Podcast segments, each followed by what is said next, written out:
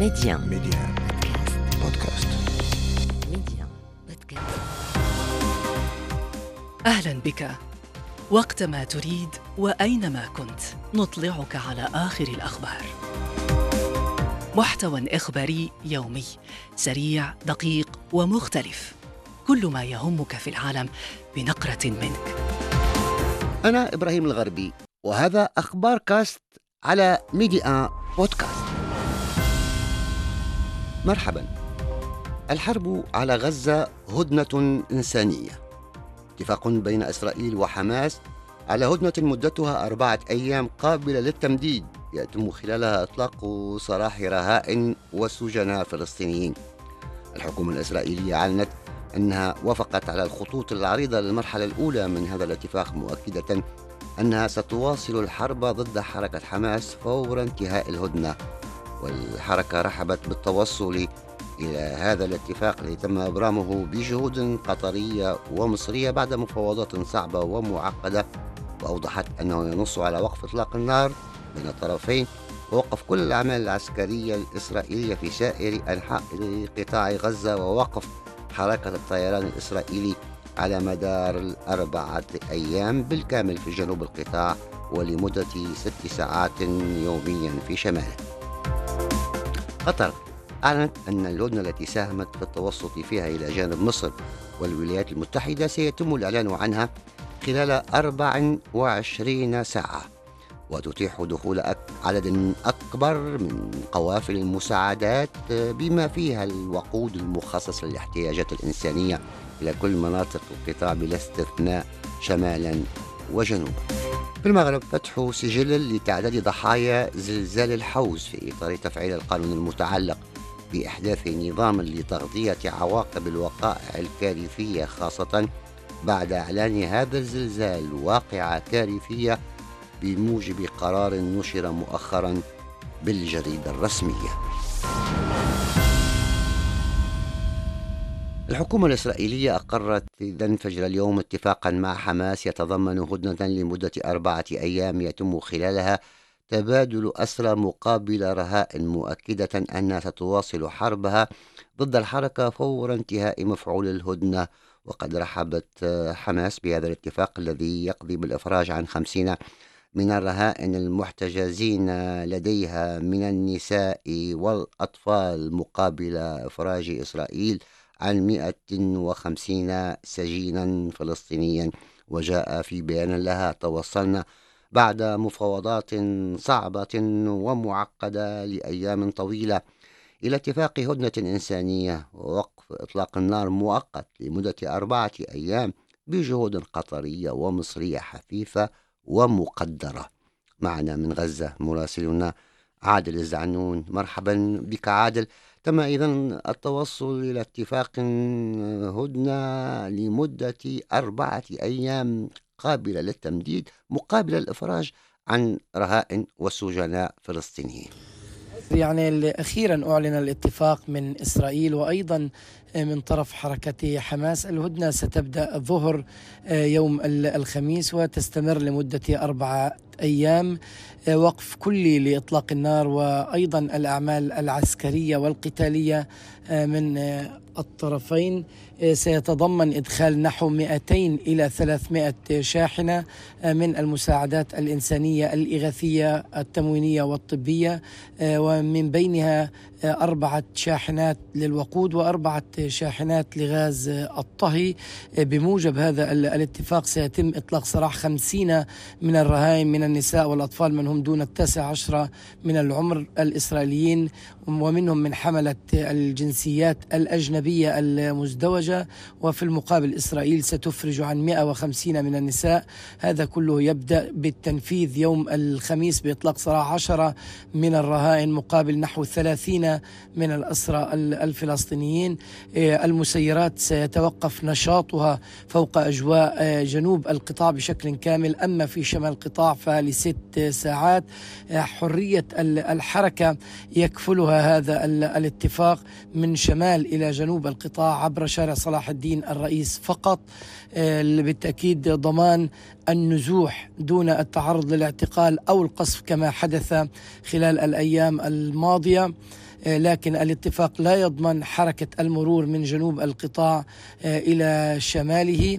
هذا كله ترعاه مصر وقطر. ولكن حركة حماس تقول بأنها تلتزم بأن فصائل المقاومة تلتزم بهذه الهدنة ما التزمت بها إسرائيل. الهدنة أيضا قابلة للتمديد وكل ذلك بناء على تطورات الميدان وتطور وجود المزيد من الرهائن الإسرائيليين خصوصا من حملة الجنسيات المزدوجة.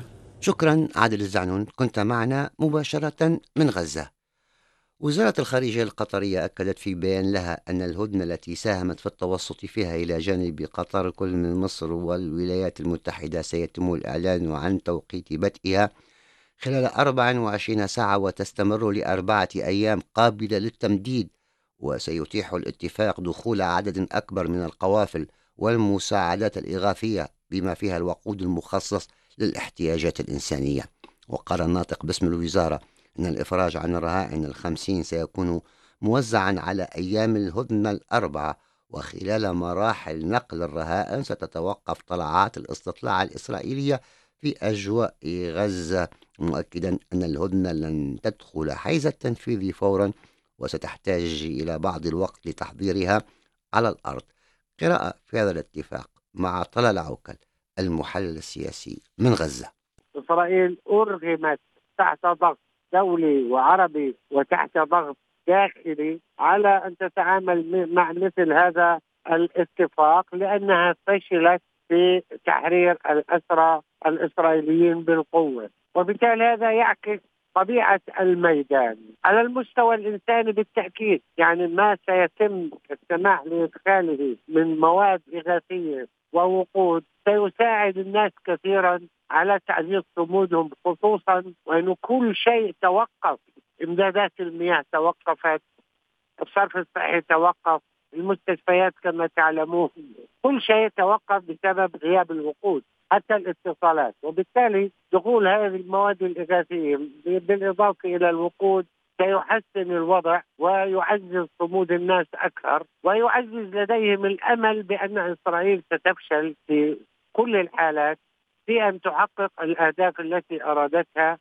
رغم كل عمليات القتل والدمار الواسع الذي ارتكبته إسرائيل بقطاع غزة. الأهم من هذا كله هو أن هذه الهدنة لمدة أربع إلى ستة أيام ربما آه، تعطينا أمل بأن حده الحرب تنكسر في هذه الحالة ربما يفتح الباب أمام المفاوضات حلول سياسية للواقع الذي نشأ بسبب هذا العدوان الإسرائيلي البشع على قطاع غزة.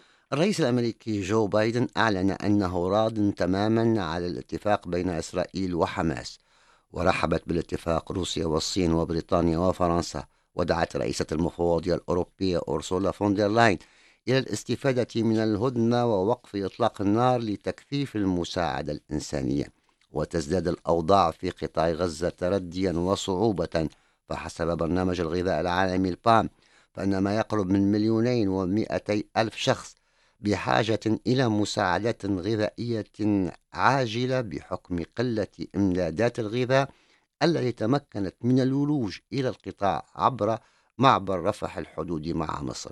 نستمع إلى ريم ندى المتحدثة باسم برنامج الغذاء العالمي.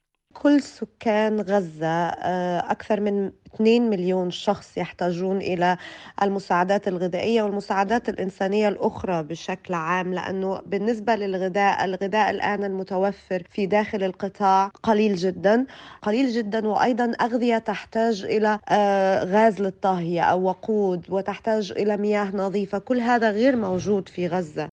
أيضا الأغذية المتوفرة الآن أسعارها آه، وصلت إلى ضعف سعرها. هناك تضخم في أسعار الأغذية المتوفرة الآن في غزة. أما بالنسبة للمساعدات التي تم إدخالها إلى القطاع دخل حوالي 1300 شاحنة تشمل كل المساعدات الإنسانية أكثر من 500 شاحنة أو حوالي 600 شاحنة من تلك الشاحنات كانت تحمل مساعدات غذائية. ولكن هذا طبعا آه، نسبة قليلة جدا يعني هو أقل من 10% مما يحتاجه القطاع. فيجب أن نتذكر أن قطاع غزة كان يدخلها في اليوم الواحد 500 شاحنة بها كل الاحتياجات ليس فقط الغذائية ولكن كل احتياجات القطاع.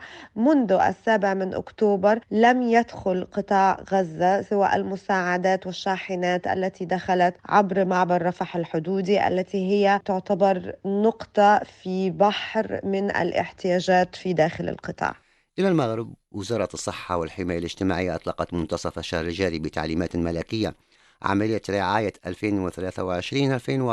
التي تهدف إلى تقديم خدمات صحية لفائدة ساكنة المناطق المتضررة من موجات البرد والتي تتواصل إلى غاية الثلاثين من شهر مارس القادم وتهم تزويد أكثر من ثلاثين إقليما عدد كبير منها يقع في مناطق قروية وجبلية. ورئيس الحكومة عزيز أخنوش ترأس أمس بالرباط الاجتماع السابع للجنة الوزارية المكلفة بإعادة البناء والتأهيل العام للمناطق المتضررة من زلزال الحوز حيث تم الوقوف على حالة التقدم المحرز على صعيد تنزيل هذا البرنامج واستعرضت اللجنة حصيلة مختلف التدخلات القطاعية المتعلقة بمعالجة آثار هذا الزلزال تنفيذا للتعليمات الملكية.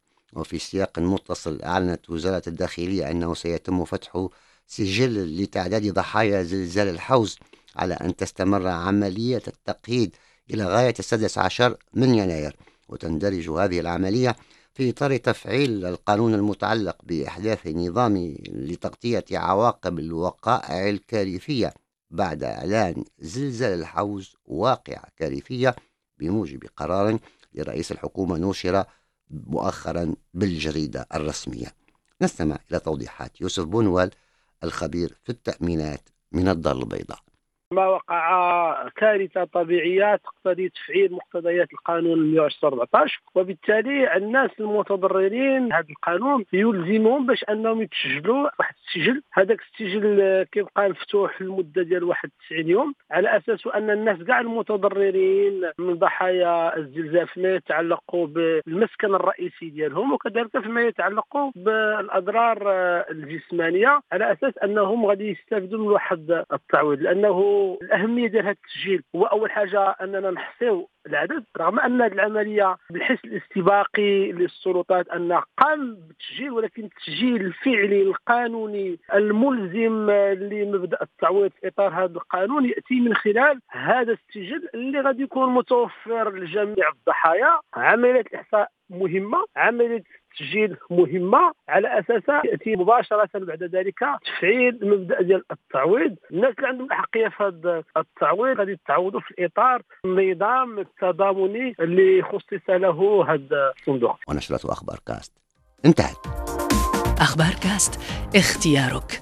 اختر أن تشترك معنا.